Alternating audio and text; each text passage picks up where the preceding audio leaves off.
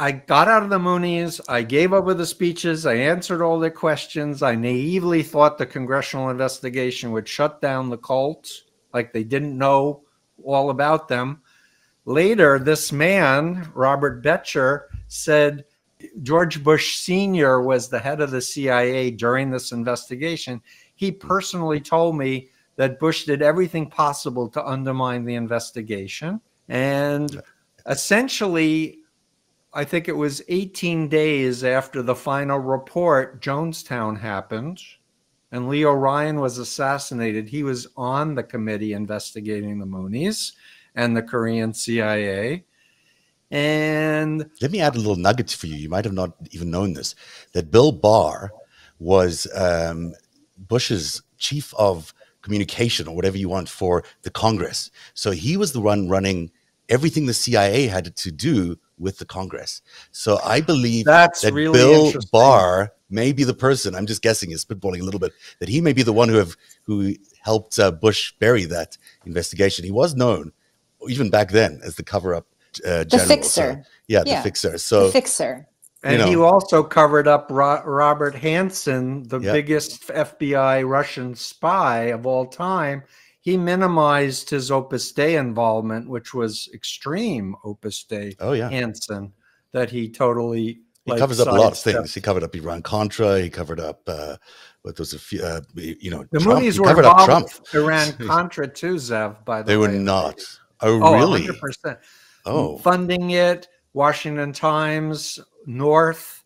Right. Oh, absolutely. They were part of the World Anti-Communist League. So let me just tell you the what the origin story of the Moonies, and you'll get it. I hope you'll get it.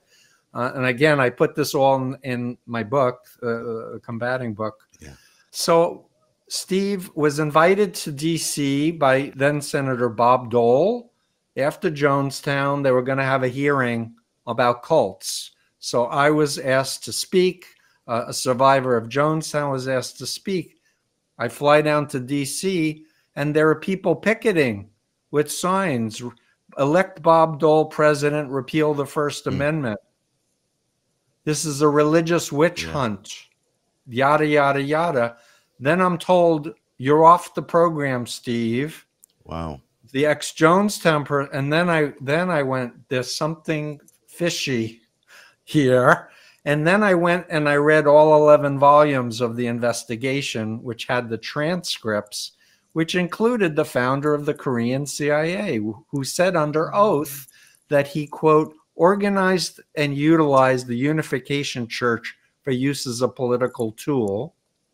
What does that mean? Does it mean he started it, or does it mean he... No, it means it was in existence, but they wanted a proxy group as a front to do re-education programs like that China had been doing in the 50s to counter North Korean brainwashing. They wanted to do Western brainwashing to stabilize South Korea. And it was only later that some brilliant person, and that's in quotes from the CIA or whatever, said, let's bring them to the United States to counter all the lefties on college campuses that are trying to get us to leave Vietnam.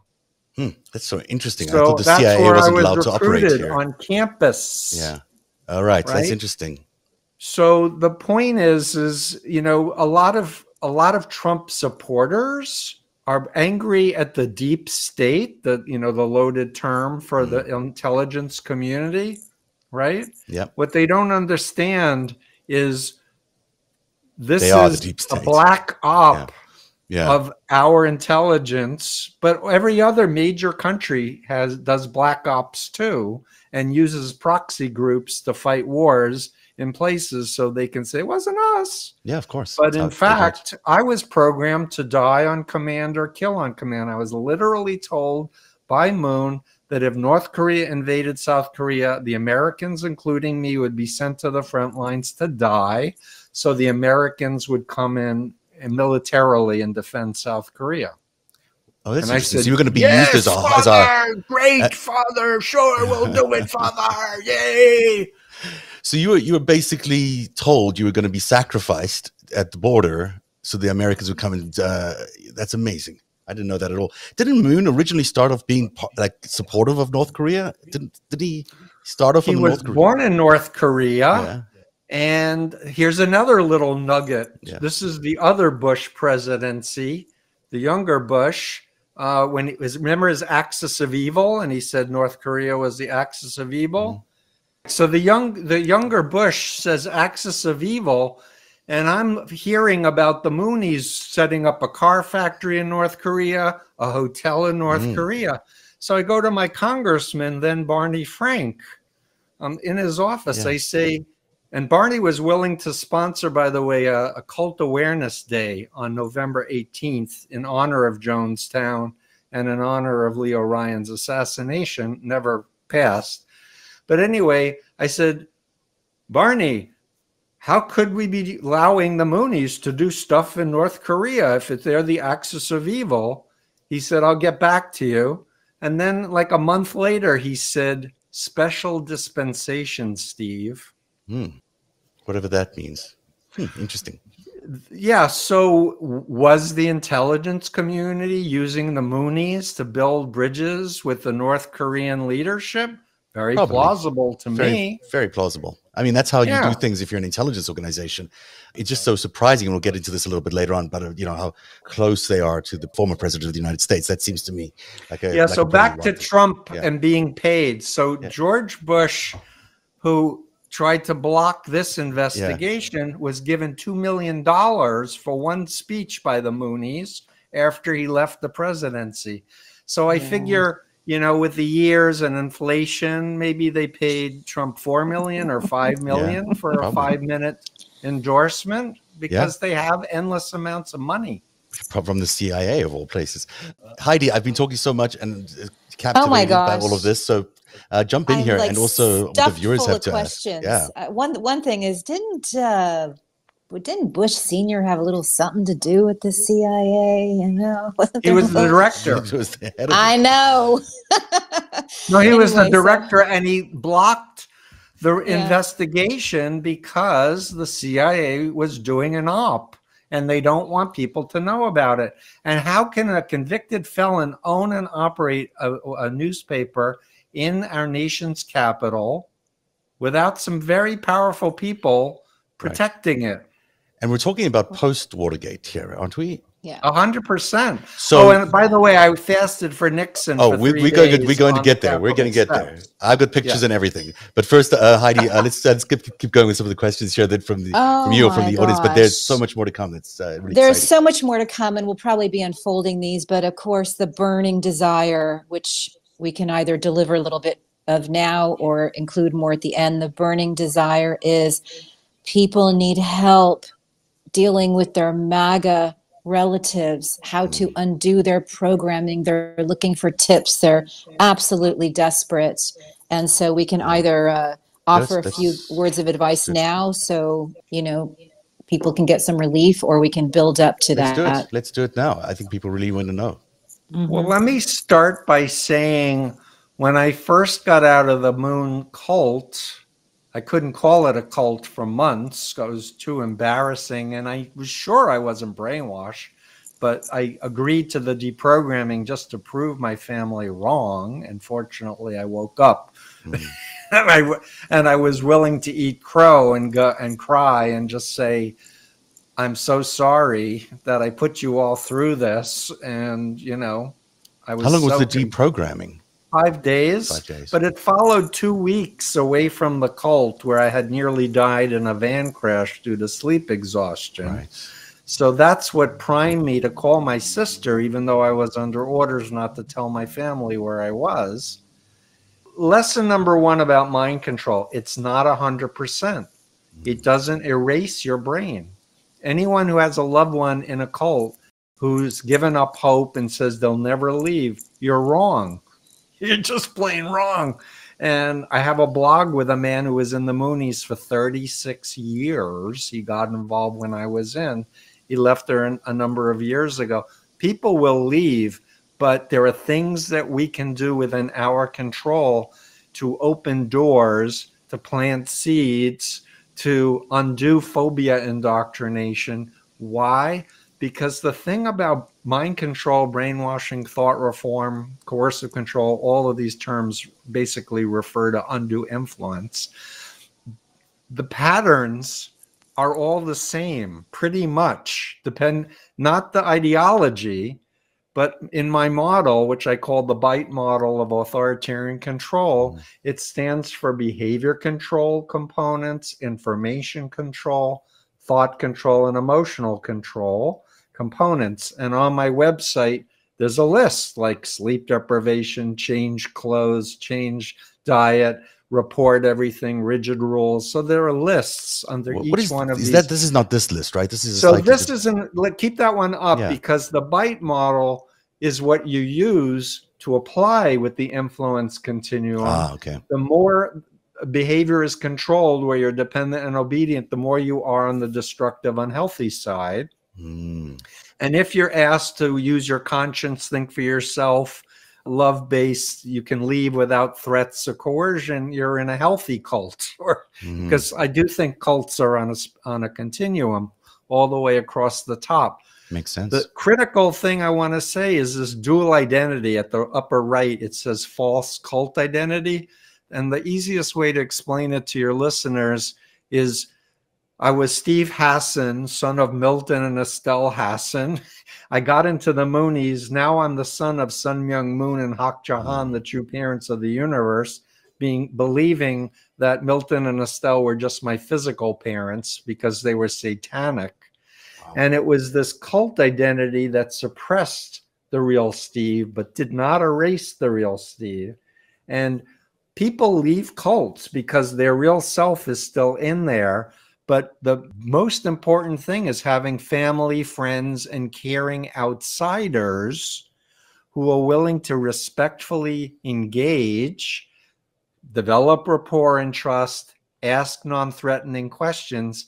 And there are rules, and I've written a whole book called Freedom of Mind on the techniques, but I've also done a ton of blogs on Trump, MAGA, QAnon.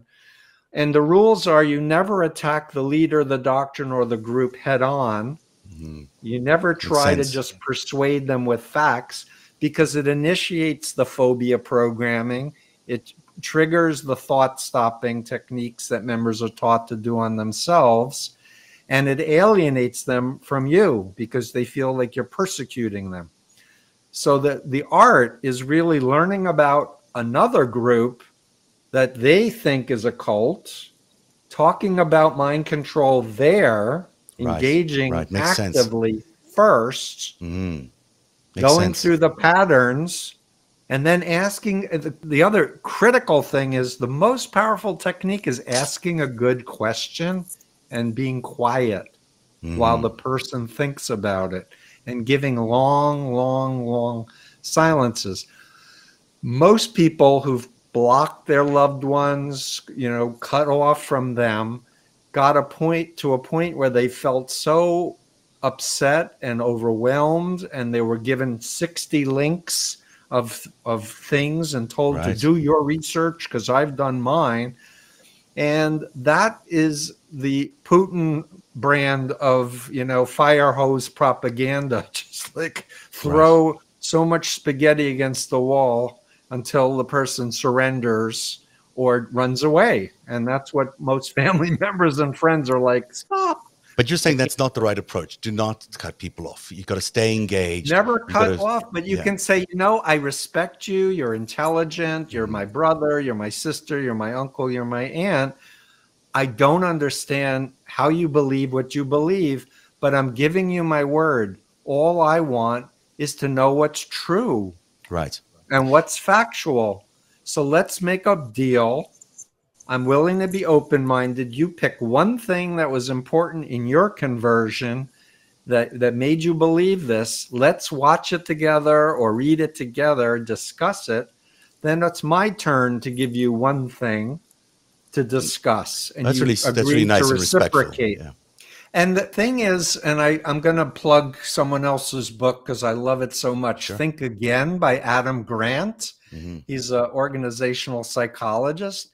And in his book, which is absolutely brilliant, he basically says, you know what, disconnect your beliefs, you know, from your identity. and just adopt a I want to know what's true frame, right. And be ready to change your mind and seek out alternative points of view to test your current beliefs to see whether or not you need to change anything. Yeah, you might be in a cult without knowing it. Yeah, and I'm accused all the time by Trumpers that I'm in the cult of the libtards or George Soros or whatever. And I'm like, really? I'm so curious. Tell me what you understand as brainwashing. Wow. That's I thought I knew what it was, but please enlighten me. And then they have nothing else to say. Right, because they were just given that one line. Yeah, I've been in conversations with people about vaccinations, and they are anti-vax, and there are valid reasons to argue that. I think, it's not sensible. It doesn't make sense in my world. But when you confront them, they immediately come back at you with, "Oh, you're just one of those, liberals, or you're one of those deniers, or whatever, whatever the word they want to use about you." And then, so what I want to add, if I may, is just that. Yeah. Yeah, no, it's great. So the influence continuum, it's not left and right. It's authoritarian is the bad side and human rights and law-abiding citizens. Right. So when people say, oh, you only criticize right-wing groups, I say, no, I criticize a lot of left-wing groups. They can be authoritarians too. Right. I do interviews with former members of those too.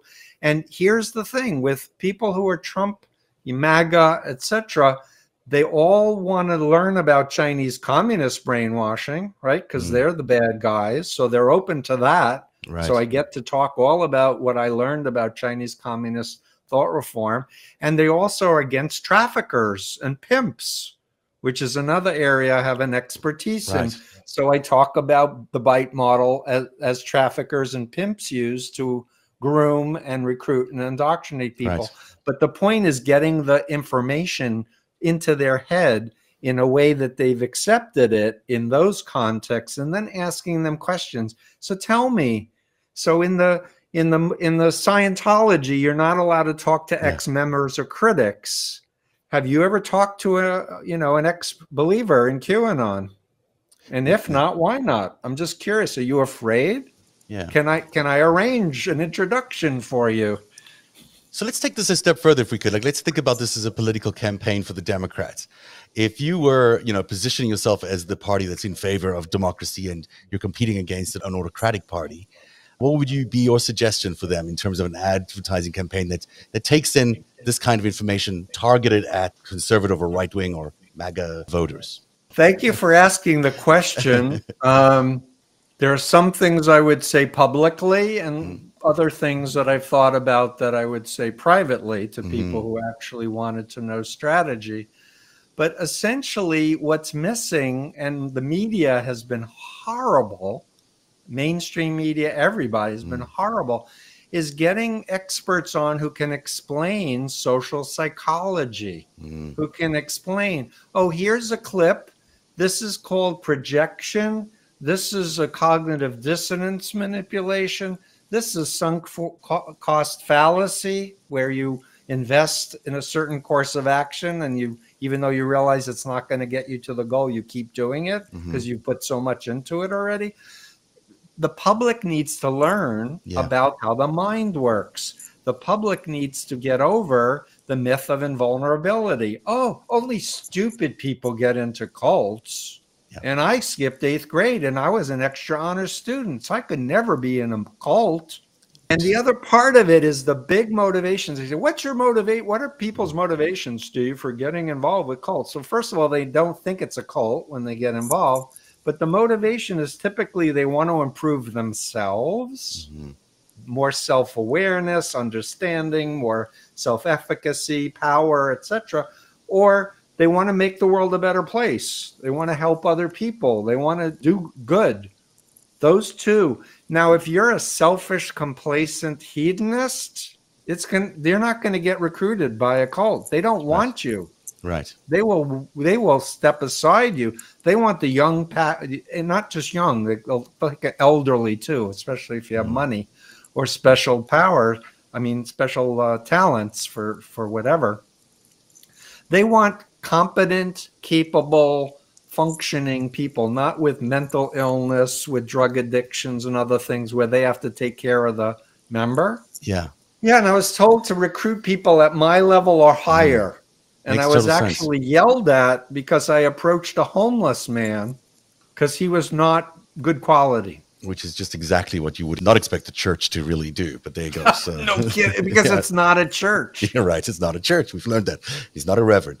Heidi, let's see if we can fit in a couple more questions. And then Dr. Hassan, you know, stay with us for a little bit. That would be great. Great thing about having studied your work and had you on the show already is that you've given so much insight that I now feel like when I observe some of these charlatans, it's all the same tricks. It's like the whole same bag of tricks. And so what Zev and I have been putting together is we realize that they're selling fear. You have all these little fiefdoms in the major cult of Trump, and they're all selling fear for one way or another. Usually, just like you said with Felon Moon, they have some corruption, some you know, money scam they're working on. This is kind of something that we put together. So the bottom guy you'll recognize is Todd Callender, the Bahamas-based lawyer who went down to Texas to sell fear about the vaccination, who's has this anti-vax site, you know, promoting various drugs, and then he has ties to Russia, and then his family has a vaccine company doing a big deal in India. Right there in the center is a woman we've been tracking, Lee Dundas. She's another lawyer. She goes up and down and all over the place to try to scare people out of vaccines and masking, and she terrorizes school boards and has brought Nazi flags, and school board people have resigned because of her. The guy above there is a pastor who's been on a month-long tour in America, essentially all the same tricks, you know, anti-vax. Of course, you know, Trump. Dr. Simone Gold, her organization just... we said at the top of the show, just got, you know, exposed for having been profiteering off of selling anti-vax rhetoric and then offering the drugs that they push. And of course, there's another son of Felon Moon. But we've just, you know, we'd love you to speak on that because it seems to me that they all are using the same bag of tricks that was done on you in 1974. Love bombing people, instilling fear. And these people who show up at the school boards after they've been radicalized by these folks really seem traumatized. Yeah, it's really true. But what's different now is the internet and AI and all of these platforms. And I'm a fan of Tristan Harris and the Center for Humane Technology. And on one of his podcasts, he has a hypnotist on talking about how hypnosis is not sleep, it's focused attention, where your critical faculties are suspended. And what's happening when people are on platforms for hours after hours after hours without break is your mind goes numb. Right. And things start coming in. And when you have billionaires with tech abilities to mine the data, find 5,000 data points on every voting American, find which buttons to push on you, organize a group of bots as well as people to work on you for a few weeks and deliver certain content. That's how cults are recruiting now, is online. And we mentioned Alpha, the Alpha server at the top of the show. That is how Donald Trump got all that data. That's how they were able to mine the voters in the way they were able to mine it. So that's really interesting. It's all about fear, it seems. I'm so stunned by the crossover between religion and politics at these events. Like we were watching the one having a religious service. It was hypnotic in many ways, actually, now that you say that. Well, a lot of these groups do audible prayers, and the Moonies did it too.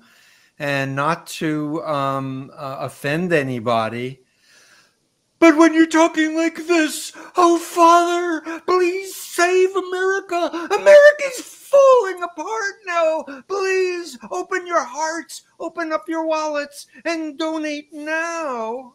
Yeah. If you don't understand the game, the methodology, the BS, you know, ministries, which has nothing to do with Jesus Christ and the older New Testament, where you say you believe 100% and God will bless you and give you millions of dollars, which is what the scammers and MLMs do as well, this kind of believe it 100% and it's magically going to appear, right? Yeah. And the bigger picture is that genuine spiritual hunger, genuine spiritual desire is being manipulated and exploited by bad people. Yeah. You know, people who don't have conscience, they have no empathy, they ignore the golden rule, don't do to others what you don't want done to you. Let's go back to basics of being kind and loving and thoughtful and compassionate and doing good deeds and paying it forward. That's the America I want to live in. Absolutely. And I want to just add a quick true story. I'm in the Moonies. It's 75. It's 90 degrees in Manhattan. I'm fundraising, and I'm thirsty, and I'm hot, and I'm sweating. And someone said, "You look like you're thirsty. Can I buy you a drink?" That's very nice. They're supposed to be satanic, right? And they're being nice to me, and I'm thirsty, and I can't use God's money to buy myself a drink without permission from my leader. So I let him buy a drink. And so I was grateful, nice guy. And then he said, "When was the last time you talked with your family? Let's dial them up now." And I'm sure they'd love to hear it. And he dialed up my house and I talked with my mother. This was just an act of kindness from some random person. People in cults are real people. They're good people. And they're even better when they get free, because our greatest national resource is our people. Well, that's a beautiful line. Yeah. You said something really powerful that I want to bring up, because I think it really buttons up a lot of what we work on. And, you know, Zev and I have been working on this show. And it was that the big state actors are wanting power, money, and sex to control the world. For them, cyber warfare and psychological warfare is the 21st century nuclear arms race. Oh, yeah. I'd love you to expound on that a little bit for our viewers. Yeah, I mean, we rushed to do the Manhattan Project to beat Hitler to the nuclear bomb, right? And I've been saying, why don't we do like a version of the Manhattan Project on how to get out of the mess we're currently in? But nobody stepped up to put the funds and bring the people together to say, let's really problem solve this. Isn't that interesting? There's always funding for the other side. It feels like there's an enormous side of funding. There's lots of money for military hardware. Yeah. But what's happened is, and the experts will say it, warfare is now in the cyber realm. It's in the psychological warfare realm. I happen to have been a leader in a cult that did this stuff. And I've spent 45 years learning this stuff. And I have lots of colleagues who are ex-members, and many are mental health professionals who understand the mindset and understand the kinds of things we need to do to help people to wake up. But there's resistance. Why? I have theories, like all the authoritarian cults, like Opus Dei, the family that Mike Pence was in, CIA, the Apostolic Reformation, the neo-Nazis, the Coke Industries. You can go down the list of all the authoritarians. Speaking of authoritarians, and I'm just going to do this because we said we were going to, so I'm going to force you into asking. You were there on this day. This is where am I? I don't see myself. Where are you? Let's see if we'll look through some other pictures here. We don't actually see you, but you tell us you were there. So that was Neil Salonen in this picture. Yeah, and I was actually Moon moved the headquarters from DC to Manhattan and made the national headquarters in Manhattan, and I was moved into the national headquarters to be an example for Neil Salonen, that guy, to follow, because Moon liked my type of Mooney, because I would do whatever I was told without question. And look, these pictures are really fascinating to me. I actually didn't know this event took place, but this was a three-day prayer event during Watergate. And they were basically praying for Nixon and everybody, I guess, involved in the Watergate committee hearings, but still mostly for Nixon. And these pictures are stunning to me, that everyone's walking around with these.